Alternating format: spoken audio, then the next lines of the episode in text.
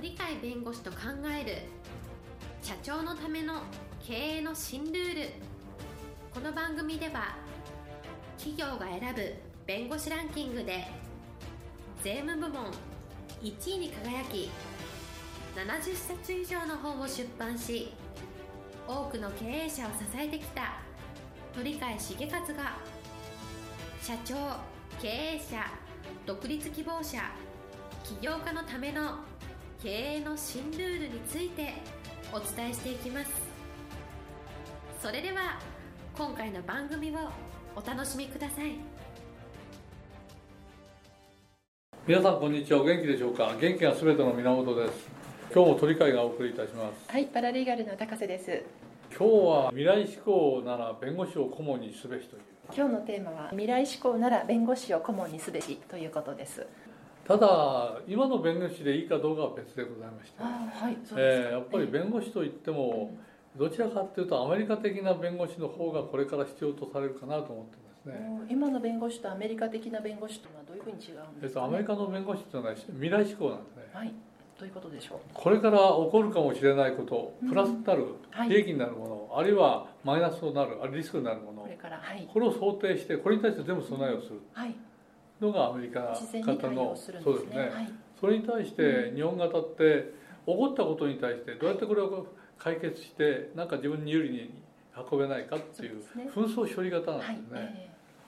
そうですね。紛争処理型ですね。通常今までの弁護士と言いますと。ところが経営っていうのは経営戦略が大事じゃないですか、はい、人生も人生設計が大事だと思うんですけど、はい。というと何が大事かというと将来どういうふうになるかってい。うのを予測しながら、い。想定しながらはい、それに対して対処するやり方をやるのが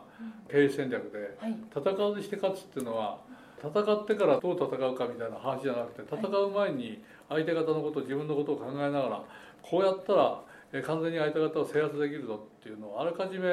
考えてそこを想定しながらいろんな準備をしてそこで実際戦ってみるとその通りになるっていうので戦わずして勝つというあるいは戦っても必ず勝つというそういう発想ですよね。はい、ですからあらかじめ未来を作らないとそれに対する想定ができませんし準備ができませんので、はい。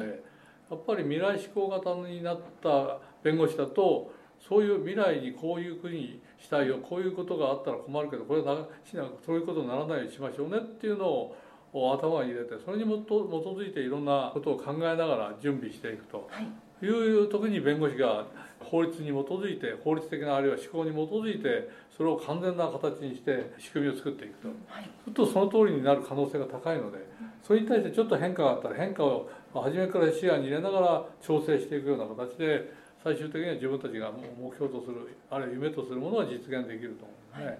とはいえ起こったことに対してどう対処するかっていうと起こったことに対してまたいろんなことが起こるとまた対処すると言ってするとどうなるかやってみないと分かりませんっていう世界なんで。そうですね。ええそうすると相手方が先手を打っているようなことに対してもガタガタになってしまうというはい実際があるわけでありまして、そういう意味では、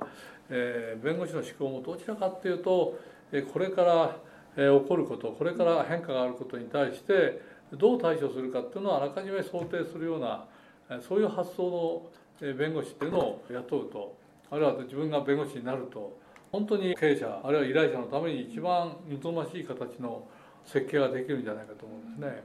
はいまあ、あの経営者がこう将来のことを考えてその戦わずして勝つですとかこう経営戦略ですとか、そういったことを考えるときに未来志向の弁護士を、えー入れるということですかね。はい、特にあの今は大変化の時代じゃないですか、はい。もう今までの常識が常識がなくなって新しい常識でえそれが常識ですかみたいなえそういう時代にどうもなりつつあるんですねそうとすると時代が変わって今までの常識が通用しないとするとこれからの時代に通用するにはあらかじめこれからこういうふうに変わるぞとあるいは変わり方は分かんないけどどんな変わり方をしても自分たちはそれに対応できるんだっていうのを準備しなきゃダメだねっていうふうに思うじゃないですか。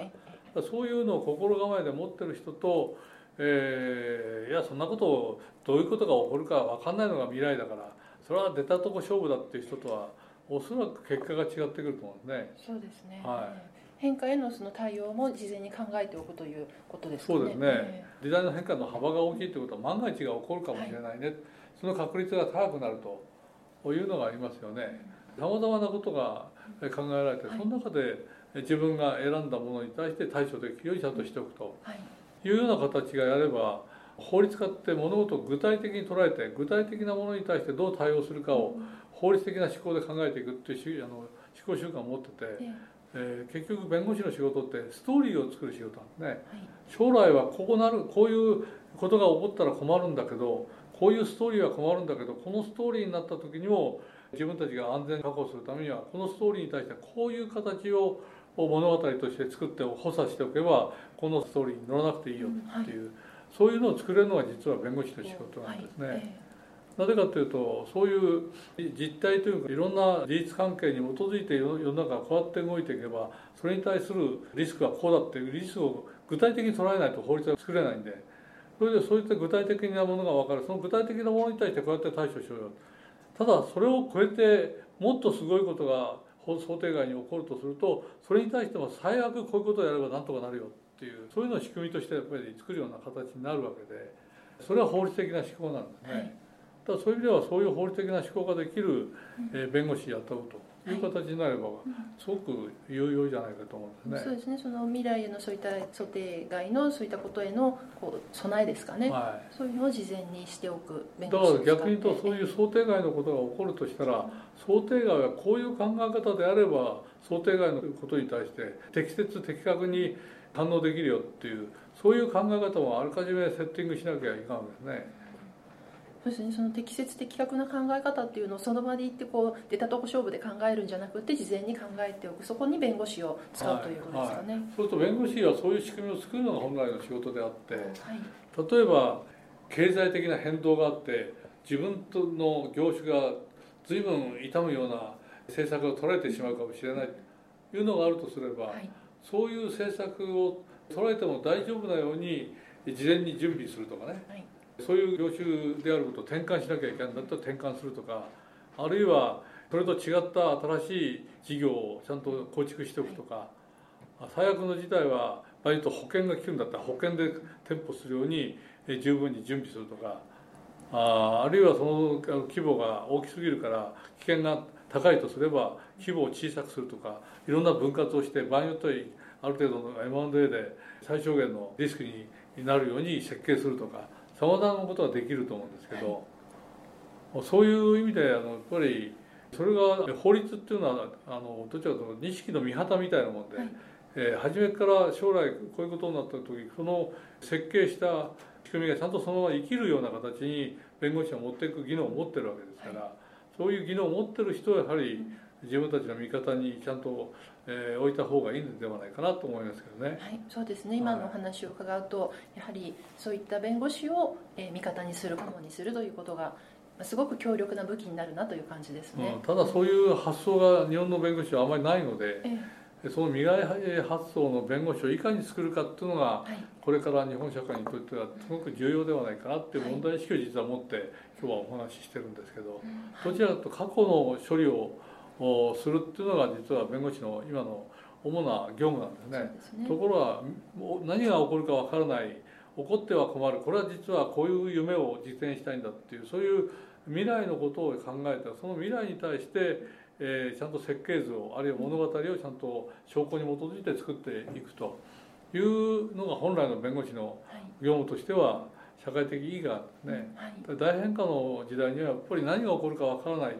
その中で弁護士によってその起こる最悪のことを避けながらいい方向をちゃんと実現できるようにえセッティングしていくっていうそういうのが重要になってくるんじゃないかと思うんですね。そうですね、はい。今今後求められる弁護士像といいますかそれがちょっとこう今までの紛争処理型とは変わってくるというこうん、とですそれを根本から変えないといけない部分があるのかなというのを感じ感じてますね。ははい、えー今日のテーマ「未来志向なら弁護士を顧問にすべし」ということでした。い、えー今日も一日元気に過ごしてください。はいありがとうございます。本日の番組はいかがでしたか？この番組は毎週月曜日7時に配信いたします。それでは次回の配信を楽しみにお待ちください